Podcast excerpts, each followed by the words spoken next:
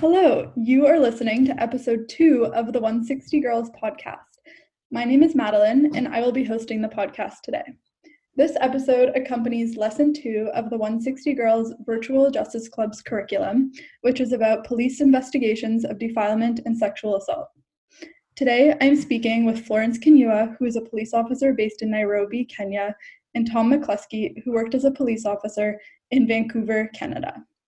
Um, so, Florence, could you please introduce yourself first? Okay, my name is Florence Kinyua. I am a Chief Inspector of National Police Service here in Kenya, where we we have two services at National Police Service. We have Administration Police Service and Kenya Police Service. I am the, the privilege of being under and, and the Administration Police Service and part of this project. Thank you. Excellent, thank you. And uh, Tom, could you please give us a little bit of background about yourself? Yeah, I, uh, my name is Tom McCluskie. I am now a retired police officer after serving for almost 40 years. Uh, I spent the majority of my career in the major crime division, which would be homicide, robbery, assault. But I also spent 15 years in the uh, what we call sex crimes child abuse unit uh, as an investigator, as a supervisor, and then as the officer in charge. Excellent. Thank you so much. Um, so, Florence, why did you decide that you wanted to work in law enforcement? Uh, in Kenya, as a law enforcement officer, it's a career that is a career of choice. And uh, one of the things that I, that I loved generally as I grew up, I loved to see order in places where I go, and I love to see people living in peace. And so, generally, I'm a structured person. So, being a law enforcement officer helps me just see the people doing what they're supposed to do at the time they're supposed to do it. So it it it it it, it, it came automatically as a when I joined the police as an officer. Now I could be able to enforce some of the things that I desired to see people do and not offend others. Just people living co- coexisting in peace. Mm-hmm. That is the reason as to why I joined police service. Mm-hmm. Great. And um, and Tom, what would you say uh, was some of your inspiration behind wanting to join law enforcement?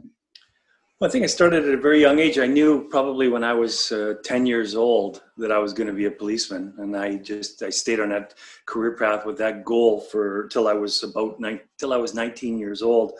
My father was a police officer uh, when I was very young, and uh, I've always enjoyed the challenges uh, challenges in life. I've always taken them on uh, head on, and I just really enjoyed uh, the ability to help other people with by investigating crimes against them and by finding solutions and apprehending offenders and just enforcing the law. Just uh, the whole aspect of uh, looking after others and helping others really intrigued me, and and that's what's led me through my career mostly.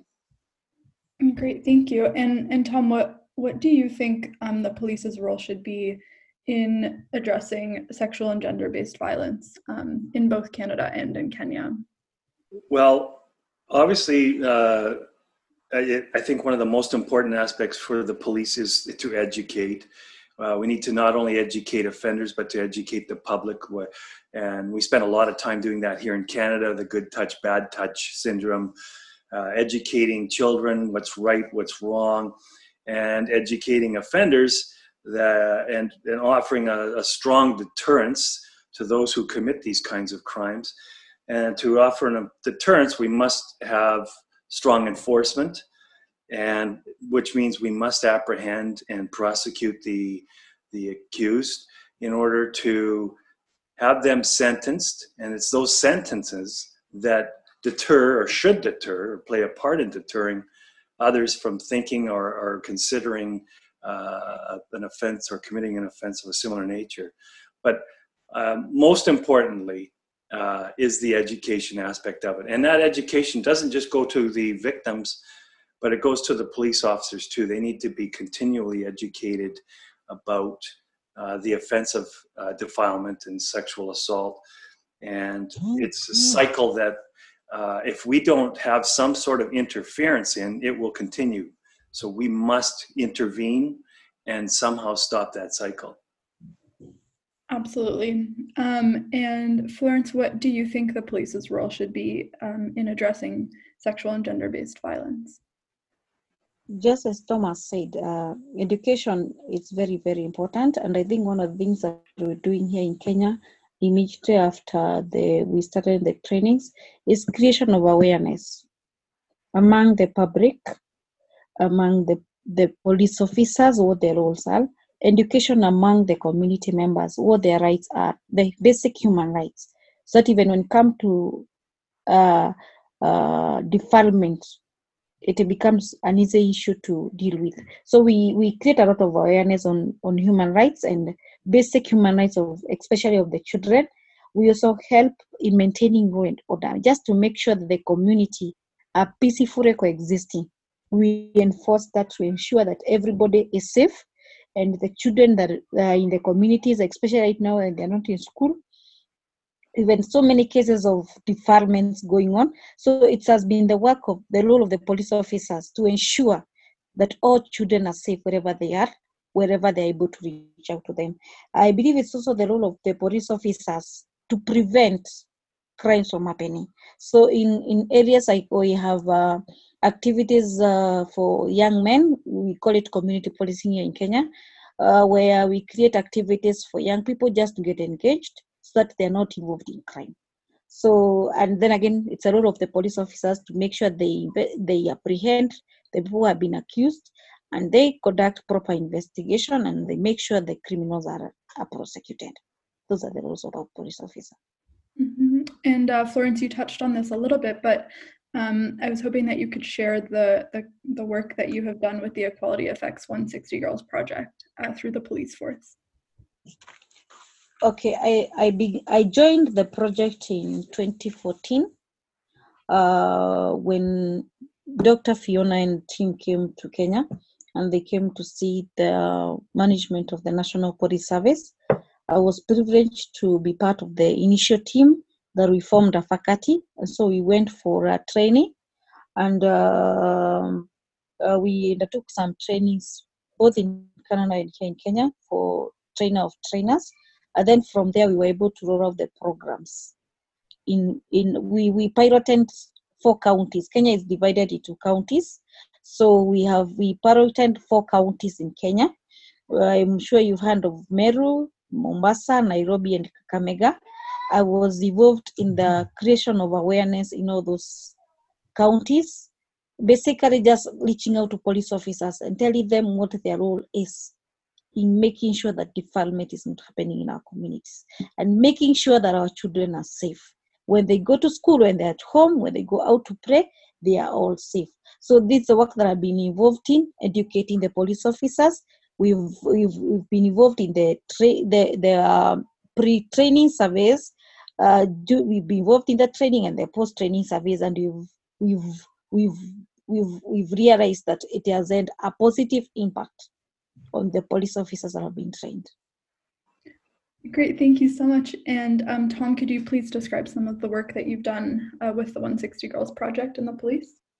Certainly, I, I in the early early days of uh, this project, I was uh, utilized as an as an expert for some of the litigation that went on in uh, in Kenya. I primarily uh, reviewed a lot of uh, criminal investigations into defilement cases and gave a critique and um, offered my uh, my ad- advice uh, from a Canadian standpoint on best practices. Um, I then uh, developed a curriculum for uh, training in Kenya, but it was important to uh, examine the challenges because without knowing the challenges in Kenya, uh, the program wouldn't be successful because you cannot, you have to have a full understanding of the challenges that these officers have every single day, and some of them are unbelievable. So, you know, just uh, the simplest of things sometimes, no vehicles, uh, you know, and things like that. So, it was really important to understand that challenge And so after I was uh, given an opportunity to, to travel to Kenya and, and, examine that, I then came up with a curriculum and delivered the first training program, which I believe Florence was on. I remember meeting, remember the first yes. day I met Florence. And yes. yeah, and we, we uh, delivered that program. And that what that program in, encompassed mostly was best practices as we've come to understand in North America. Uh, our practices in Canada are very much the same as those in the United States and in England. Um, and so I introduced those best practices that we've been working with and simply uh, offering education to the officers in Kenya. And then uh, once that uh, was delivered, we started training the trainers uh, I then have been going back with and my wife with me, uh, and we've been just reading cases and reviewing cases and monitoring um, some of the, the, the the investigations that have taken place since that people have received the training.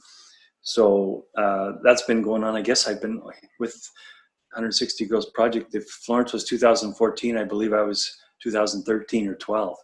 So it's been a long time. Mm-hmm. Yes.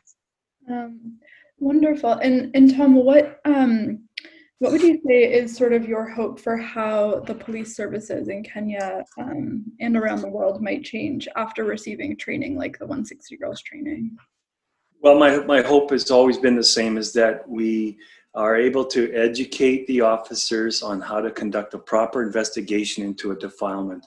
And that's uh, following uh, a certain you know uh, number of investigative steps and collecting the evidence and identifying the offenders and arresting and apprehension of the offenders and a successful prosecution of the offenders. So essentially what it boils down to is properly educating the investigators in Kenya to the best practices possible and giving them the tools and the confidence to investigate defilement cases uh, in their jurisdictions. Thank you. And, and Florence, um, I know we've sort of touched on this already, but is there anything that you'd like to add to that? Yeah, in addition, just to what Thomas just said, uh, what I hope to see mostly in change in attitude. Uh, Tom can agree with me when we began the training, the, the attitude was very poor, especially on part of police officers. They didn't understand why why defilement investigation. And so after the training, and uh, the change we've seen changes in attitude and that is very positive for us. And we are hoping with the rollout of the program we are going to experience more positive attitudes among police officers in handling defilement cases. One of the other things that i would want to see in future as we continue with the training is change in behavior especially among the community members and also the children to know their rights. So that they you know where we, we come from it is like defilement is just another it's another small thing that has been done to you. So so we would want people to know that's a crime. The, the community to know it's a crime and so i'll be able to look for police officers because and because they have a positive attitude they'll be able to help me accordingly. Those are the things i would want to see. And are there any are there any specific stories um, that stand out to you uh, where you have seen these types of changes or experienced them yourself? Uh, firstly, in the four counties that we did the pilot, there's been a very positive change in attitude among police officers. They are they can confidently because they are confident about the issues of investigation and they know what they're supposed to do, they positively handle the clients that come to see them. Uh, another successful story is the stories I've heard from the, those very specific areas. Police officers who would initially uh, dismiss cases, now they welcome the children. And one of the lady in Kakamega actually accommodated a child that had been defiled and stayed with that child until the case was over. That is a positive move, and I think that those are things that we should see in future. And as we look forward even to government coming in in place just to put structures in place that police officers do not put their children, put children of other people in their own houses. I've also seen more, especially during this time of COVID, more victims are willing to get out. So people may think that there has been increased defilement cases, but it's because people are now more aware, so they are coming out to report cases. So to me, those are success stories so that police officers now can go in and then investigate. Thank you. Um, and Tom, are there any stories of change that stand out for you that you would like to share? Yeah, we're going back and monitoring uh, many stations throughout uh, the counties that we have taught in. I've noticed uh, the units are much more organized. The defilement uh, sections are, are organized. They're they're uh, they have a, a, a leader who, uh, in many cases, is you know trying to, to because they've had the training and hopefully they've had the train trying to educate the officers within the units. I find that the offenses are being investigated uh, much more efficiently uh, than when we first started. There was uh, you know there was maybe a report in one page and now we're seeing files investigative files that are pages long with statements and evidence collected and their files are organized and they're able to go on to prosecution um, we're seeing offenders being arrested, which was just uh, fantastic. People who are uh, guilty of horrendous offenses are being taken into custody and brought before a judge. Uh, and we're seeing sentences that uh, deserving sentences of long sentences where people are being convicted.